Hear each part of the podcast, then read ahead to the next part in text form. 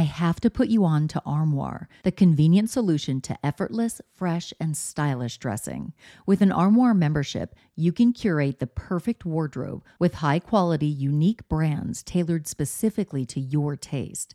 Simply take a five minute style quiz, select items from your personalized closet, then your chosen styles arrive at your doorstep in as little as two days. When it's time for a wardrobe refresh, just swap out your current pieces for new to you styles. I go from professional to the carpool pickup line, so I need a diverse wardrobe. With Armoire, I always have something fresh and on trend for any occasion without the clutter. I recently edited my wardrobe to staple pieces only because Armoire allows me to add new pieces monthly and return them just in time for me to do it all over again. And by renting rather than constantly buying new clothes, I'm contributing to sustainability. Armoire is currently helping me through my chic era with all the high fashion and edgy options that I am loving. And the empowering aspect of supporting a women founded and women led business is so cool. With their personalized styling suggestions and diverse designer offerings, Armoire has helped me define and refine my personal style, even as trends evolve and my body changes. Whether it's a date night, a professional event, a formal affair, or just a trip to the grocery store, Armoire ensures that I am always dressed to impress effortlessly. Right now, my listeners can give Armoire a try and get up to 50% off their first month. That's up to $125 off. Just visit armoire.style slash murderish. That's armoire.style, A R M O I R E dot style slash murderish to get up to 50% off your first month and never worry about what to wear again. Try Armoire today. Hi, I'm Daniel, founder of Pretty Litter. Cats and cat owners deserve better than any old fashioned litter. That's why I teamed up with scientists and veterinarians to create Pretty Litter. Its innovative crystal formula has superior odor control and weighs up to 80% less than clay litter. Pretty Litter even monitors health by changing colors to help detect early signs of potential illness. It's the world's smartest kitty litter. Go to prettylitter.com and use code SPOTIFY for 20% off your first order and a free cat toy. Terms and conditions apply. See site for details. Hey everyone, it's Jami. I hope you all enjoyed the holidays. I enjoyed them a little too much, and you can probably hear it in my voice. My apologies for the additional raspiness. My voice just does not hold up well after social gatherings. The opinions expressed in this episode do not necessarily reflect those of the Murderish podcast. Sensitive topics are discussed. Listener discretion is advised. With a kiss and a wave, Ashley Ellerin bid farewell to her father as he disappeared into the bustling departures terminal at Los Angeles International Airport in February of 2001.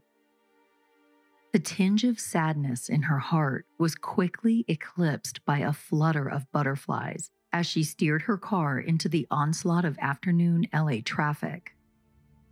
That evening, the eye catching 22 year old fashion student had plans with a handsome young Hollywood actor. Although she dated other actors before, Ashley harbored a secret hope that this particular encounter might amount to more than her usual fling. Forget dinner and a movie. For their first official date, the pair were headed to a Grammy Awards after party at a popular nightclub on the Sunset Strip in Los Angeles. The actor's name? Ashton Kutcher.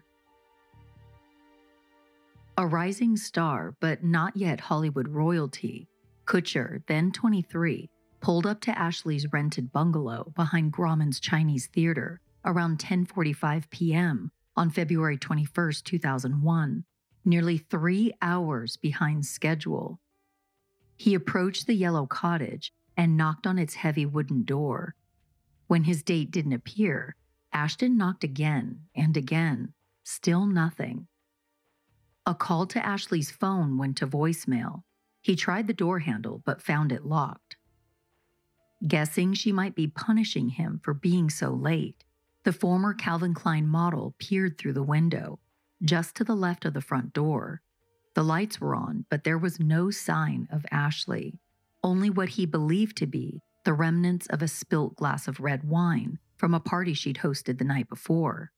Only later would Ashton learn the red streak wasn't wine, it was Ashley Ellerin's blood. Confused and disappointed, Kutcher retreated to his car and headed out under the glow of the Hollywood sign. Not long before Ashton arrived to pick up his date, a serial killer, later dubbed the Hollywood Ripper, had also arrived at Ashley's home. Little did Ashton know he'd been cast in a role he never expected nor wanted an eyewitness to murder.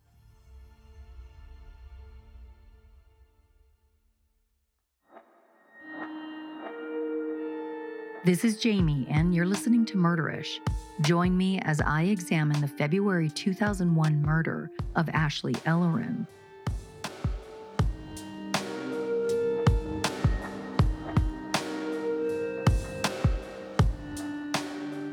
Ashley Ellerin could be defined by a single word captivating. Born July 16, 1978, in Los Altos, California, an affluent Silicon Valley suburb, Ashley spent part of her youth in Peapack, New Jersey, after the Village Voice hired her father, Michael Ellerin, to head up its classifieds department. The family, including Ashley's mother, Cynthia, and younger brother, Seth, relocated back to the Bay Area in the mid 90s after Michael left his job. Raised by two successful and caring parents, Cynthia worked in the surgical pathology department at Stanford University. Ashley Ellerin had an idyllic upbringing. She competed in swimming and water polo and created paintings and pottery. She even dabbled in writing. Ashley's mother said she was so smart she had a wonderful way about her. She just amazed me all the time. I learned so much from her. On top of her many talents, Ashley had another attribute that was hard to miss beauty. Childhood friend Carolyn Murnick said Ashley loved being in front of a camera as far back as grade school. Murnick wrote in her 2017 memoir, The Hot One, I had a cheap autofocus point and shoot and when Ashley would sleep over, we'd often go through two rolls of film in a weekend. With her dark, glossy hair and stunning chocolate brown eyes, Ashley remained effortlessly photogenic right up through her senior year at Los Altos High School. Murnick wrote about Ashley. Teenage boys didn't seem to know what to make of her. She attracted plenty of attention from the older ones, the younger ones, and all the ones in between. Yet instead of pursuing a modeling career, Ashley held a different ambition to empower others to discover and express their own beauty. Her Los Angeles adventure began in 1997 as a student at UCLA, where she was accepted to the school's renowned fine arts program. She transferred a short while later to the Fashion Institute of Design and Merchandising. To make ends meet, the brunette turned blonde juggled a daytime job doing makeup sales with evening classes downtown. One day, Ashley caught the eye of a club promoter who convinced her she could make more stripping than pushing lipstick and eyeliner. Ashley kept her day job but began moonlighting as an exotic dancer in both Los Angeles and Las Vegas. Before long, the aspiring fashion designer was exchanging phone numbers with entertainment industry elites and attending lavish soirees at opulent estates in the Hollywood Hills.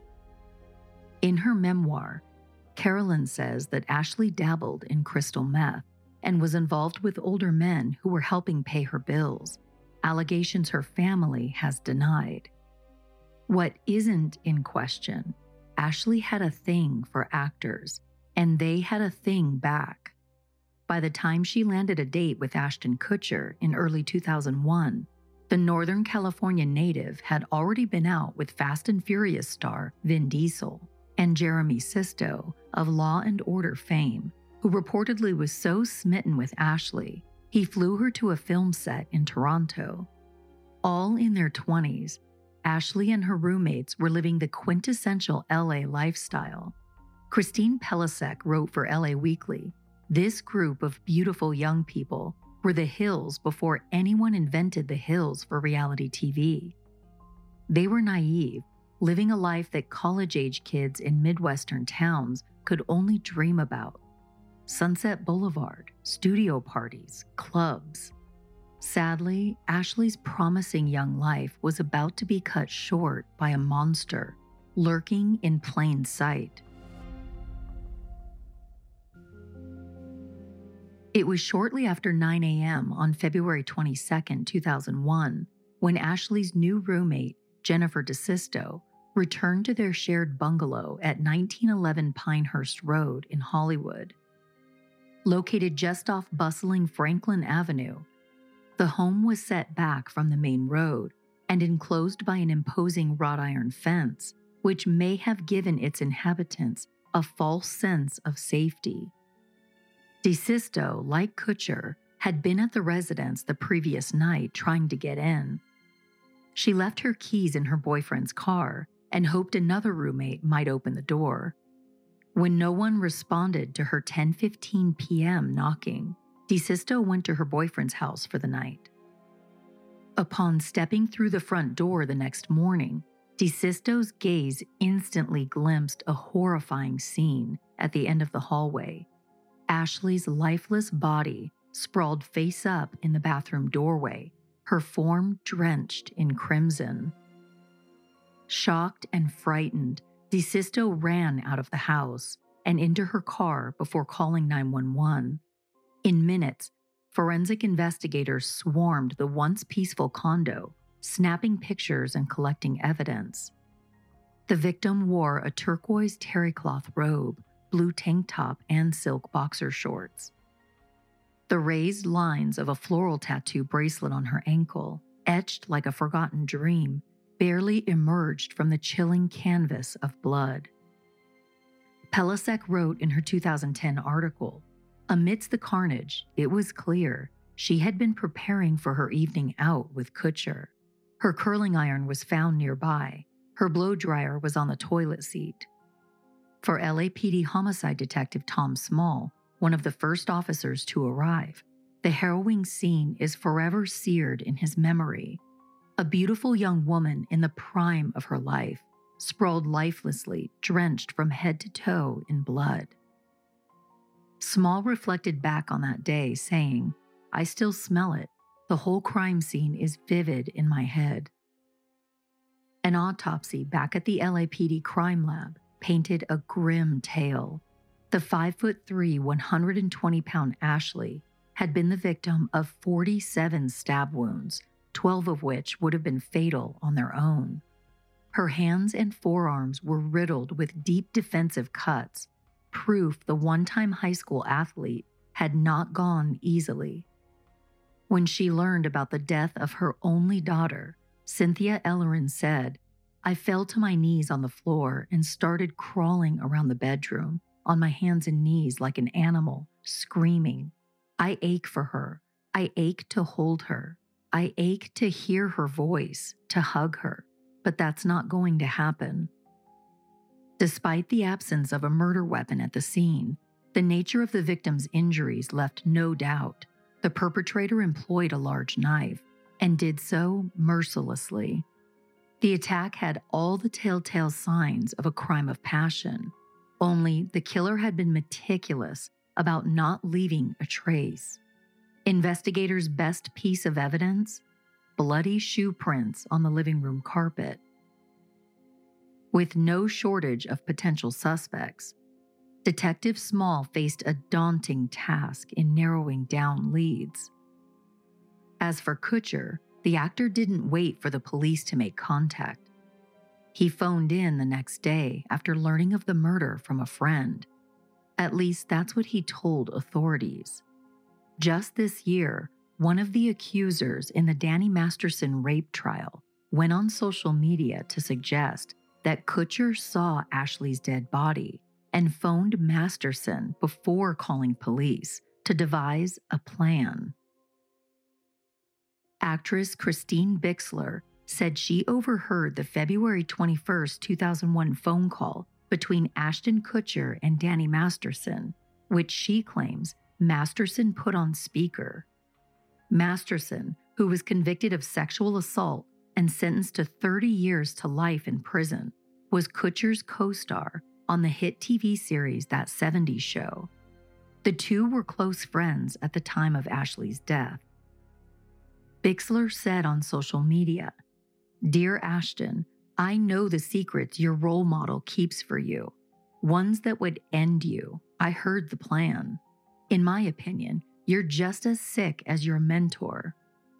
Given Bixler's statement, some have wondered whether the Church of Scientology, of which Masterson is a member, blackmailed Kutcher into sending a letter to the judge requesting leniency for his former co star. In the letter, Kutcher calls Danny Masterson a role model and mentor. Although Bixler's allegations have called into question Kutcher's actions the night Ashley Ellerin was murdered, her claims have not been verified or substantiated by anyone else.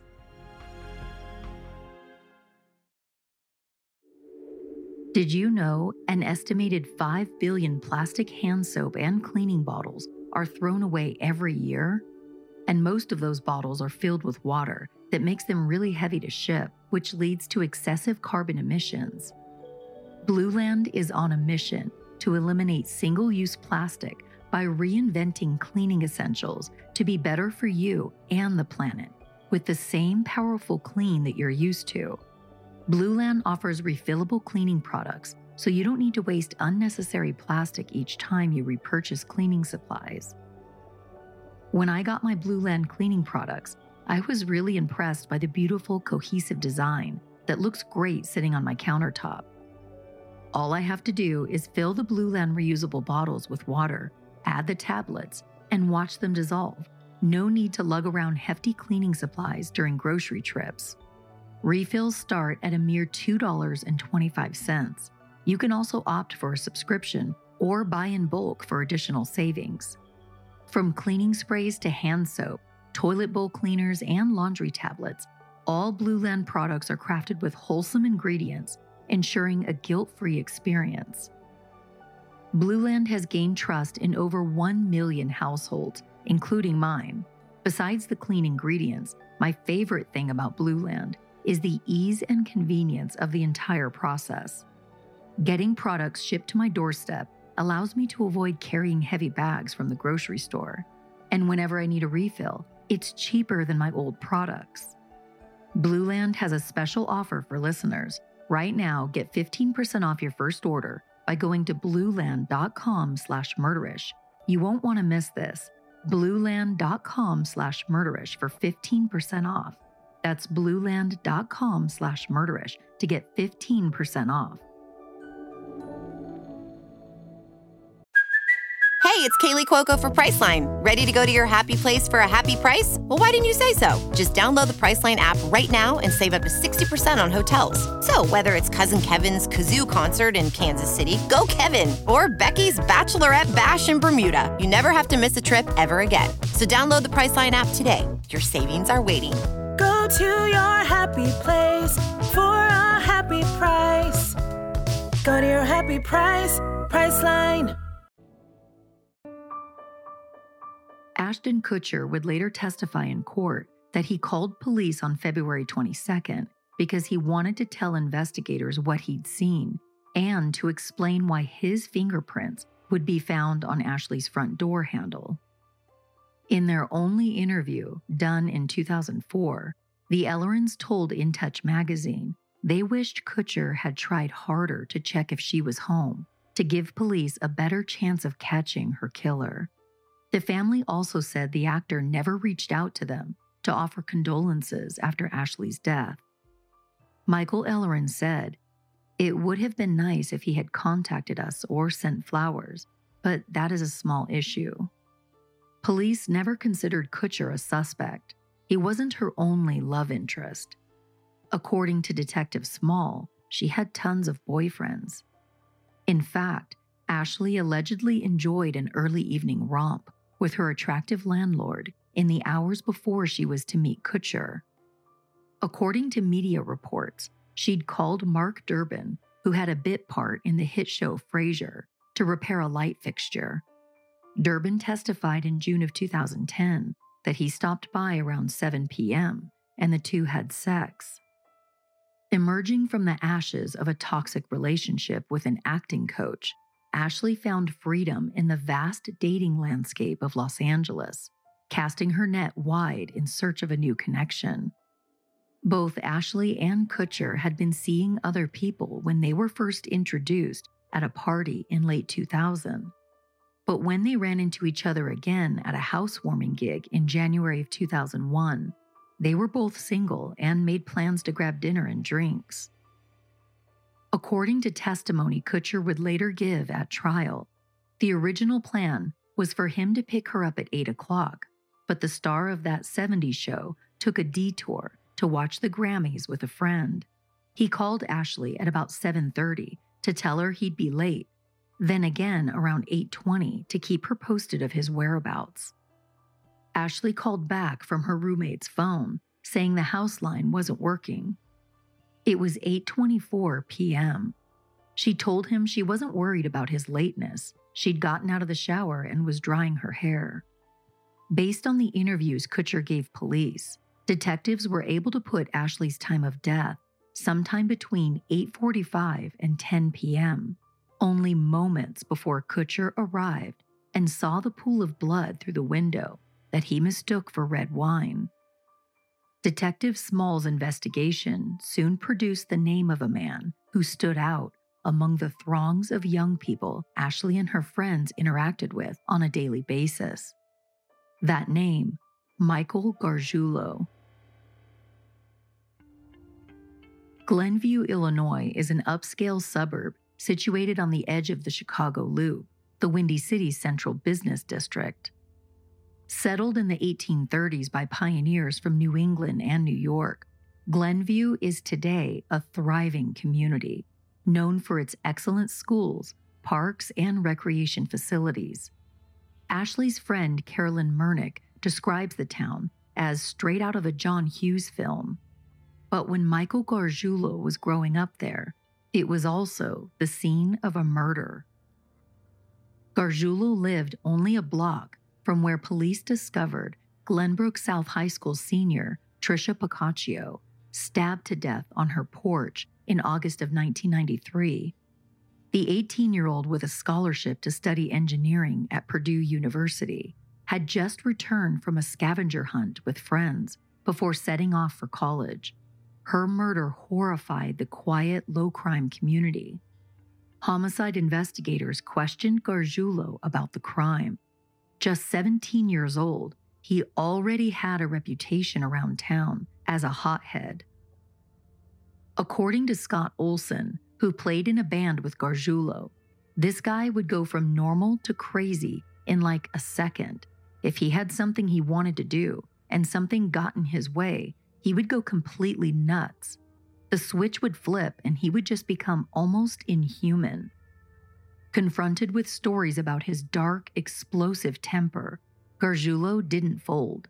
He denied having anything to do with killing Tricia, and police lacked additional evidence to make an arrest. The case then went cold, ice cold.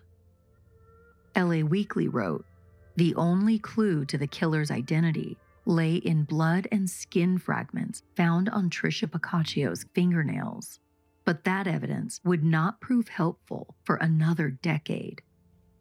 In 1998, Gargiulo followed his older brother Ken to Los Angeles in hopes of becoming an actor. His girlfriend arrived soon after. The trio found a tiny apartment on Orchard Avenue, not far from Ashley Ellerin's bungalow. The three of them lived what LA Weekly described as the Midwestern kid's dream. The younger Gargiulo scored a job as a doorman at the famed Rainbow Bar and Grill on the Sunset Strip, an opportunity he squandered by punching a customer in the face. Former colleagues Teamer Leary and Anthony DiLorenzo told CBS's 48 Hours the Chicago transplant took pleasure in dispensing pain. Leary said about Gargiulo, he was a tough guy, absolutely. He had some good punches in him, Unable to make it work as a bouncer, Mike Gargiulo caught on with a Hollywood based air conditioning repair company. The job wasn't glamorous, but it paid the bills. Plus, it gave the young Chicago native what he wanted access to LA's rich and famous. In between repair jobs, Gargiulo auditioned for various acting roles, even landing a part in a short independent film titled Boxing's Been Good to Me. The olive skinned, dark haired Italian played Carlos, an aspiring boxer.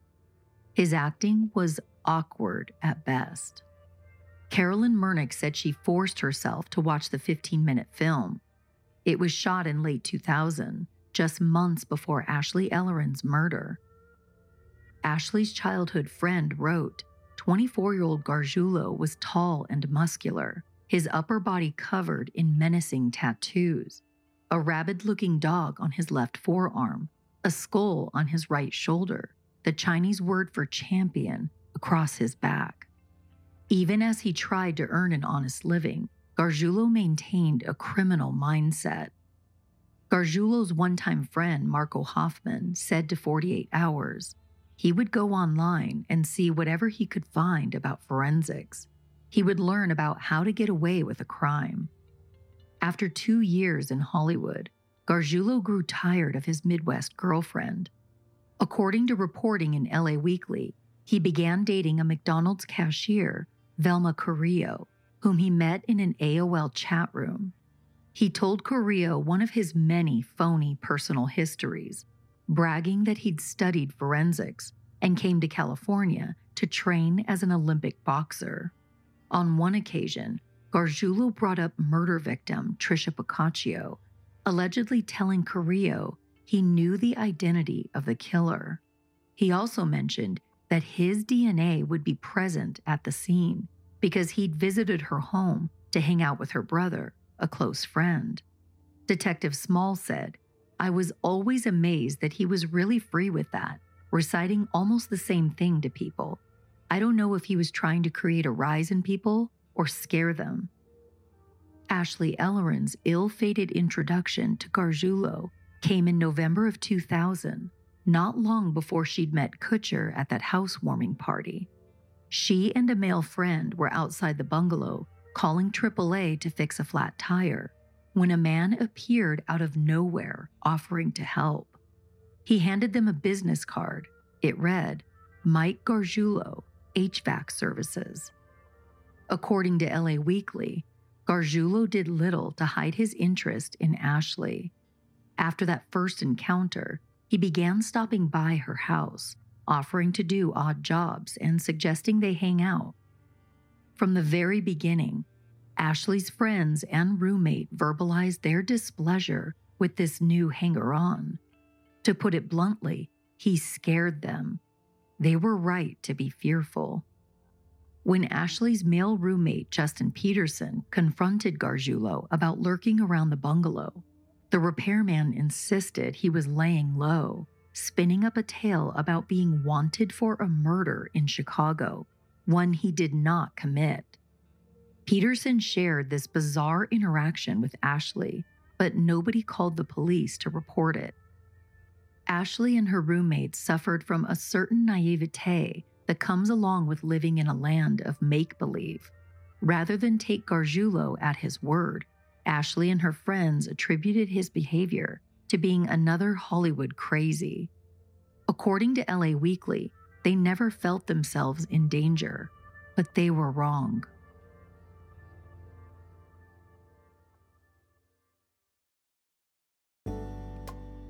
It's no secret that I love a little luxury in my life, but if I can get it at a good price, that's the icing on the cake. Quince is my go to for luxury essentials at affordable prices. They offer a range of high quality items at prices that are within reach, like 100% Mongolian cashmere sweaters from $50, washable silk tops and dresses, organic cotton sweaters, and 14 karat gold jewelry. The best part? Every Quince item is priced between 50 to 80% lower than similar brands. And for those of you with inquisitive minds like me, who wonder how Quince can pull off these prices, well, they eliminate middleman costs, extending the savings to consumers through direct partnerships with leading factories. Additionally, Quince exclusively collaborates with factories committed to safe, ethical, and responsible manufacturing practices, utilizing premium fabrics and finishes. In 2023, I started building my capsule wardrobe, which is basically a collection of clothing and accessories that can all mix and match to make several different high and low outfits. These are usually timeless pieces like a leather jacket or denim jeans. My Quince Mongolian cashmere midi skirt has become a staple in my capsule wardrobe. And if you've been looking for quality pieces for your capsule wardrobe, I recommend checking out Quince. Give yourself the luxury you deserve with Quince. Go to quince.com slash murderish for free shipping on your order and 365-day returns. That's Q-U-I-N-C-E dot com slash murderish to get free shipping and 365 day returns. Quince.com slash murderish. In the weeks after Ashley Ellerin's February 2001 murder, Detective Small and his partner at the LAPD's Hollywood division heard the name Mike surface repeatedly during interviews. While Ashley's friends described the man's appearance and physique, none of them could provide a last name. Mike the Furnace Man is the best they could offer. Nearly two years passed without an arrest. The young woman's family and loved ones were in disbelief. Then, one day in late 2002, Small's partner received a call from Detective Lou Sala with the Cook County Sheriff's Office in Illinois. The cold case investigator was in the process of obtaining DNA from everyone police interviewed in connection to the murder of Tricia Pacaccio nine years earlier. Sala said he was looking for a man believed to be living in Hollywood. His name? Mike Gargiulo. The title and description set off alarm bells for Detective Small, who immediately told Sala about his unsolved case. The similarities were striking. Two victims, both young women, both killed brutally with a knife at their homes. Deciding it best to work together, the two teams of detectives tracked down Gargiulo in West LA, where he was living with a new girlfriend. They asked him to provide a sample of his blood for DNA testing, but Gargiulo refused. Authorities took it anyway. In September of 2003, a full 10 months later, a state crime lab in Illinois matched the DNA found on the fingernails of Tricia Pacaccio to that of 26 year old Mike Gargiulo. Police had their man, or at least they thought they did. Inexplicably, Cook County prosecutors declined to file charges, telling the Pacaccio family they simply did not have enough evidence. Gargiulo's DNA, they said, could have ended up on their daughter innocently. It alone did not prove murder. Word of the Illinois DA's unwillingness to act shocked Detective Small. What's worse, it tied his hands. He couldn't arrest Mike Gargiulo for Ashley's murder because the LAPD did not have DNA from the crime scene to test against the sample collected from Gargiulo. Cook County's failure to prosecute Gargiulo led to unthinkable consequences. Two years later, in 2005, Gargiulo murdered 32 year old Maria Bruno, a dashing mother of four living in El Monte, California. Authorities called to the scene found the El Salvadoran immigrant on the floor of her apartment with her throat slashed, her breasts mutilated, and her two implants removed. In 2008, Gargiulo struck again, attacking a woman in an apartment in Santa Monica, only she was able to break free. Michelle Murphy said she woke up in the middle of the night to the unthinkable a man on top of her wielding a knife. Despite being stabbed 17 times, the 5 foot 1 inch Murphy managed to fight off her attacker, who fled the scene in a hoodie and baseball cap. Only this time, Gargiulo did not make a clean break. In the heat of the struggle with Murphy, he'd cut himself, leaking blood onto the apartment floor. Police used that blood to test for DNA, and this time, it didn't take 10 months to get the results. According to LA Weekly, Santa Monica Police Department Sergeant Rich Lewis hit pay dirt a month later.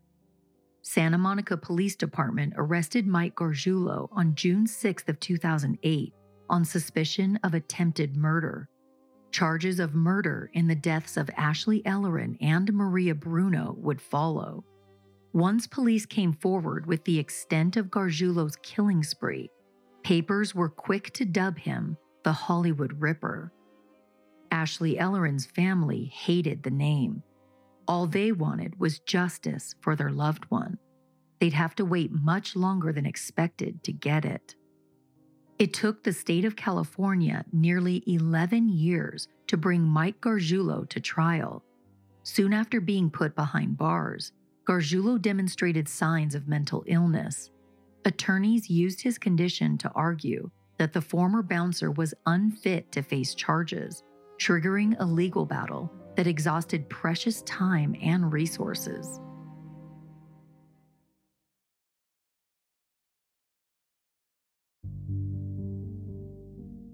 Gargiulo finally went before a jury in the summer of 2019 in a downtown Los Angeles courtroom. Largely because of Ashton Kutcher's involvement, the proceedings sparked national attention. The defense team tried to pin Ashley's death on Mark Durbin, the landlord who said he had sex with the 22 year old just hours before her scheduled date with Kutcher. Their motive? Jealousy. According to the Associated Press, defense attorneys and a psychologist said in court that Gargiulo has dissociative personality disorder, formerly known as multiple personality disorder. Gargiulo's attorneys contended that it was other men who committed the murders of Bruno and Ellerin. They conceded their client had attacked Murphy, but said he was in a fugue state because of his personality disorder and didn't know where he was at the time. Prosecutors presented in disturbing detail how Gargiulo didn't only want to kill his female targets, he wanted them to suffer. They called him the boy next door killer because he lived so close to all his victims. Stalking each woman gave Gargiulo a sexual thrill, they said. The 12 person jury deliberated for over three days before reaching a verdict on August 15, 2019, four months after the start of the trial, the jury found Michael Gargiulo guilty of murder in the deaths of Ashley Ellerin and Maria Bruno, and attempted murder in the attack on Michelle Murphy. During the penalty phase, Gargiulo's 16 year old son took the stand, asking the jury for mercy, but it wasn't enough a Los Angeles jury recommended death by lethal injection. Gargiulo showed no emotion when the jury's decision was read aloud in court in October of 2019. Defense attorney Daniel Nardoni called the punishment senseless. According to the AP, Nardoni said, You don't kill people who are mentally ill. It's just a matter of humanity. There's a different kind of punishment for the mentally ill. It's called Life Without Parole. Procedural matters and a pandemic meant it would be another two and a half years before a magistrate would hand down a sentence. Victims' family members wept as Los Angeles Superior Court Judge Larry P. Fidler ordered 45 year old Michael Thomas Gargiulo to pay the ultimate price for the deaths of Ashley Ellerin and Maria Bruno. According to the AP, Fidler said, Everywhere that Mr. Gargiulo went, death and destruction followed him. Ashley's father, Michael, was one of several victims' relatives who spoke at the July 2021 hearing. According to the AP, Michael Ellerin said he was tempted to imitate his wife's mournful scream and primal wailing after finding out that Ashley had been murdered. The still grieving father said, it marked the beginning of an altered, diminished, heartbreaking life. Arguably, the most powerful testimony came from the woman whose heroic actions brought Gargiulo's reign of murder and mayhem to an end. Survivor Michelle Murphy said, To this day, spending the night alone creates a world of fear in me. According to the Associated Press, Murphy cried as she talked about meeting the families of the two women who did not survive their attacks, asking, How is it fair that one person's actions can destroy the lives of so many? Gargiulo, wearing orange jail attire and a blue face mask, also spoke at the hearing, complaining that his attorneys had not allowed him to take the stand in his own defense at trial years earlier. The convicted killer said, I'm going to death row wrongfully and unjustly. I did want to testify, and my fundamental choice was blocked. Despite the judge's order, it's unlikely Gargiulo will ever be put to death. The state of California has not executed anyone since 2006, and Governor Gavin Newsom has put a moratorium on executions for as long as he's in office. Courts have been proceeding on the assumption that capital punishment may one day resume. Newsom's final term ends in 2026. Unlike Ashley Ellerin's parents, justice remains elusive for Rick and Diane Pacaccio. It was Rick who found his daughter's blood soaked body on the front porch as he went to take the family dog for a walk the next morning. Diane blacked out and had to be taken to the hospital. 30 years removed from Tricia Pacaccio's brutal murder, no one has ever been convicted of the crime. Diane told Chicago Magazine when the California detectives called, and told us Mike had been arrested, I can't even tell you what a load was lifted. We just want the same justice for our daughter. It remains unclear when that will happen. News outlets reported in 2021 that authorities expected Gargiulo to be extradited to Illinois to face first degree murder charges. After failing to act on the DNA match in 2003, the Cook County DA's office finally brought a case against Mike Gargiulo in 2011 after two witnesses came forward saying that he'd confessed to them about the crime. As of winter 2023, Gargiulo remains in a California prison. Little has been said about when he might be taken to Chicago to stand trial. It's worth noting Illinois does not have the death penalty, the Pacaccios remain incredulous about local prosecutors' unwillingness to file charges when a test confirmed that DNA found under Tricia's fingernails belonged to Mike Gargiulo, a classmate and friend of her brother. Diane said, I was so insulted. I don't know how they want to twist and turn it, but they know his DNA shouldn't have been on her. It's even more upsetting when they think about Maria Bruno, the beautiful brown haired mom of four who was brutally murdered by Gargiulo two years later in 2005. According to Detective Small, these other girls wouldn't be dead. Plain and simple, they wouldn't be dead. Local law enforcement has apologized for their inaction in Tricia Pacaccio's case. John Reed, one of the Cook County detectives, said to Chicago Magazine, I can't put a happy face on this because we dropped the ball. No ifs, ands, or buts about it. As for Ashley Ellerin's family, they've remained out of the public spotlight. She would have been 44 years old this summer.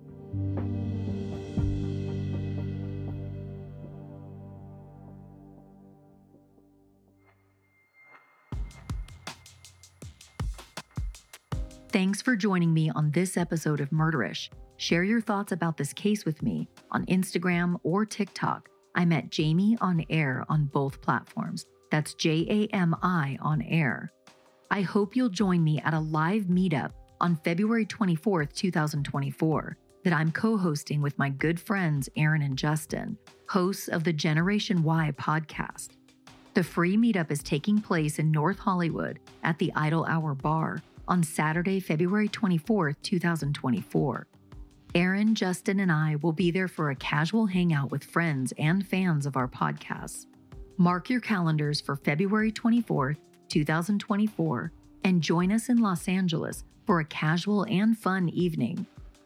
For more details about the event, just go to murderish.com or go to my Instagram at Jami on Air. I hope to see you guys there.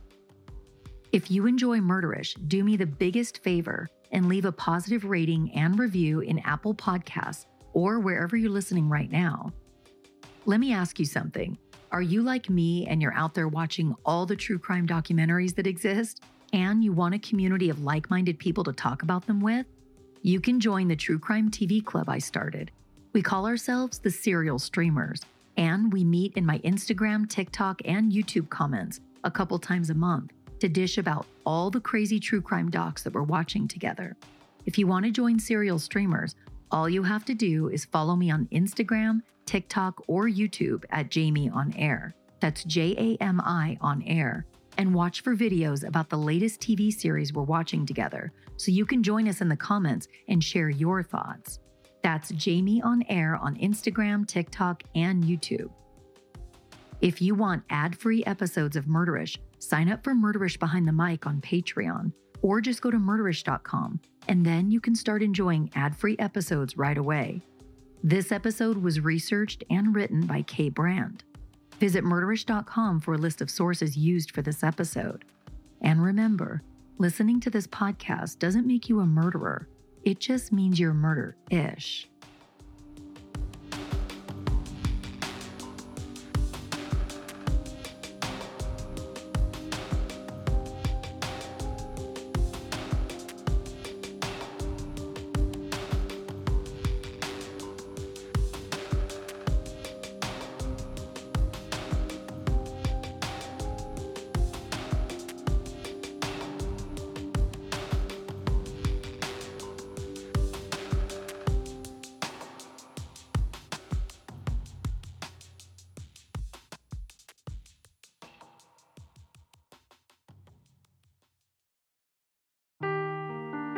Seeking the truth never gets old. Introducing June's Journey, the free to play mobile game that will immerse you in a thrilling murder mystery.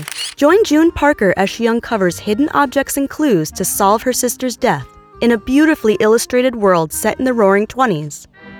With new chapters added every week, the excitement never ends. Download June's Journey now on your Android or iOS device or play on PC through Facebook Games.